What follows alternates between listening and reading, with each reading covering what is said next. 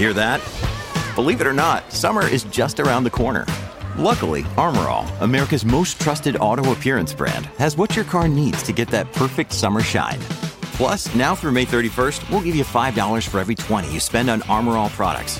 That means car wash pods, protectant, tire shine, you name it. Find out how to get your $5 rebate at armorall.com. Armor All, less work, more clean. Terms apply. Hey there, my name's Michael Laminato, and this is qualifying day at the 2023 Belgian Grand Prix on Pit Pass F1.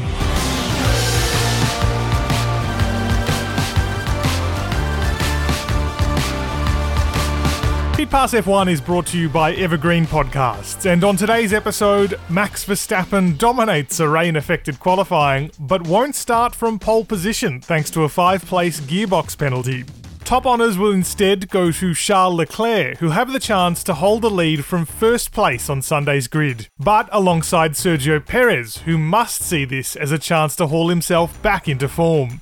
And though rain pretty much washed out all of FP1, which could set up a thrilling rest of the weekend, Alpine gave everyone something to talk about in the interim, announcing that three high profile managers, including team principal Otmar Szafnauer, will leave the team after this weekend. To debrief a wet day on track and an explosive one off it, let's hear now from your host in Spa Francorchamps, Julianne Cerasoli.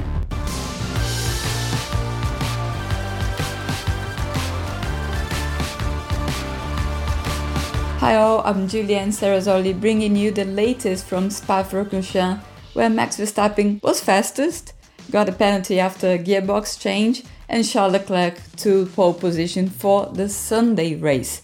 And now Alpine stole the headlines announcing the departure of its team principal, sporting and technical director all at once. Well, this Friday was one of those days Spa famous for, and I'll give you a good example. It was raining a little bit when I went to the pit lane 15 minutes before qualifying. It had been raining almost non stop since Thursday morning, and then it stopped a little bit. I was focused on watching the Alpine guys work after this triple departure announcement that had happened just a few minutes before, and I'm gonna talk about it later on. And when I leave the pit lane, five minutes before the quali starts, I turned towards the pit wall and the sky was completely blue. Charles Leclerc will start the Grand Prix on Sunday in front, but it was Max Verstappen who stole the show on this tricky day in Belgium.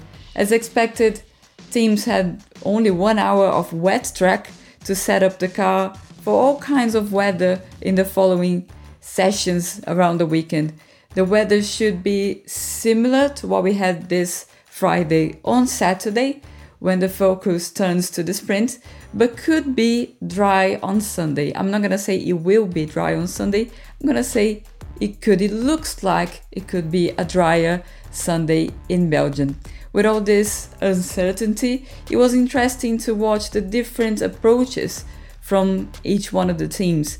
So, Red Bull and McLaren have chosen very loaded rear wings, trying to protect the tires and also looking for a good middle sector. But there was a big difference between them, so Red Bull still was fastest in the speed trap, just showing the aero efficiency of their car, whereas McLaren was much slower in the straights than it had been since he changed this car in Austria. They were strong in the fast corners, of course, but that wasn't enough to put them in the first two rows in the Sunday grid. Oscar Piastri once again did a very good job and will start in fifth position, while teammate Lando Norris picked up some floor damage during Q1 and will start only seventh. But let's remember that he will be able to fix this floor, even though the car is in parc fermé conditions, it will remain in parc fermé conditions for the rest of the weekend, but this is accident damage, so the team can work on it. The first two rows will be a mix of Ferrari red with first and fourth position, Leclerc in first and Carlos Sainz in fourth. The Red Bull blue with uh, Sergio Perez in the second place. Once again, having an okay qualifying, not having a dreadful qualifying like he did in so many races in the last few weekends. And the Mercedes black with Lewis Hamilton in third position. Ferrari are running a very small wing, which means a good first and third sectors, but a chance of taking too much from the tires in the race. So let's watch them in the race. And the Mercedes seems to have a good energy deployment throughout the lap, although mechanically Hamilton did seem to be struggling a lot with the rear, which is not really a surprise for him this year. It has happened many, many times this year. But remember, I said Max Verstappen stole the show, right?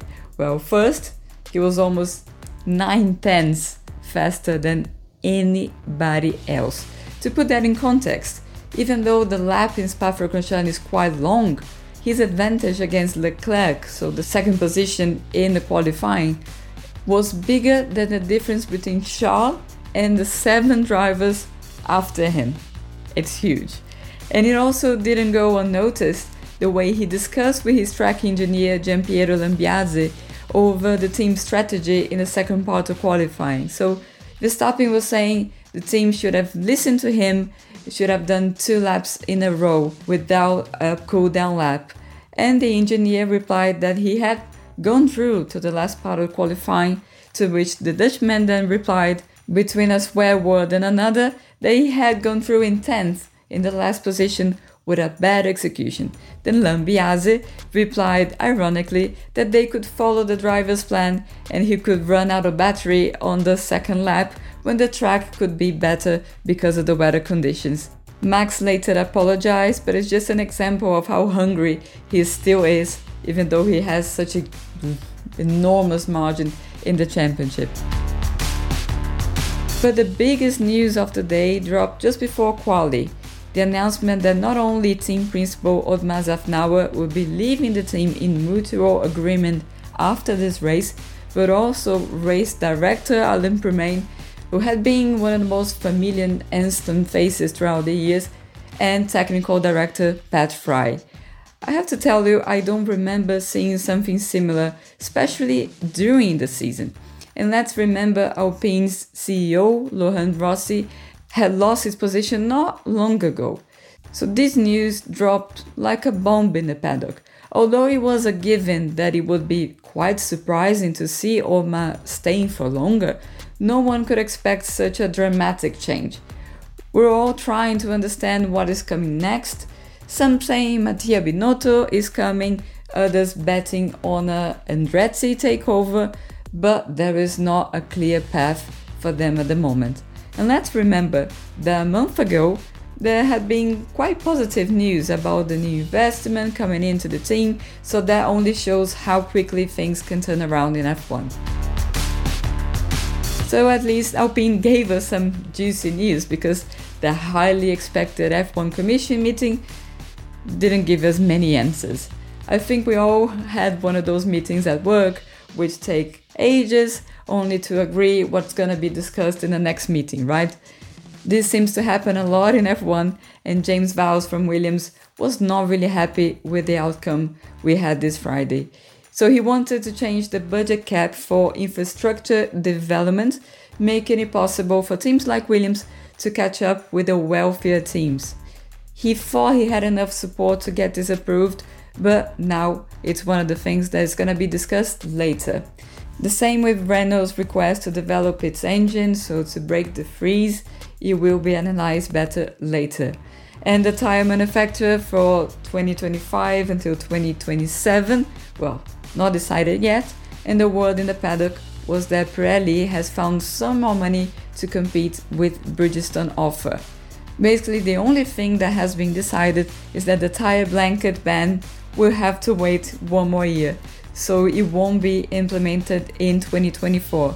As this has been postponed before, we cannot really call it a decision. Going back to the track, let's see what happens in the sprint. It looks like it won't rain during the shootout, but there could be some showers, heavy showers in the afternoon, and the sprint starts at 4:30 local time. And after the sprint, I come back to tell you all about it. Bye bye.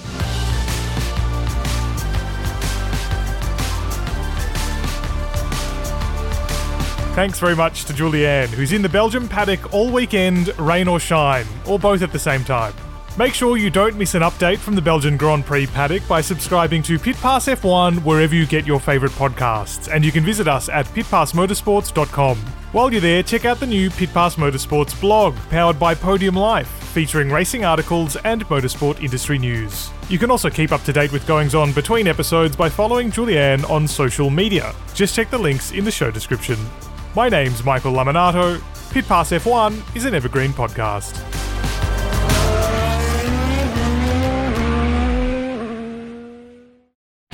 Stay ahead of the pack with the latest racing news and interviews from the Hammer Down Racing Report, your source for regional racing action as well as the national scene. Every week, we recap racing action from all around Northwest Ohio and Southeast Michigan and cover national racing series from the world of outlaws to NASCAR. Plus, get all the latest racing news. Join hosts Scott Hammer and Ron Miller, along with different featured guests each week. From dirt to asphalt, we have you covered. The Hammer Down Racing Report, available weekly on your favorite podcasting platform.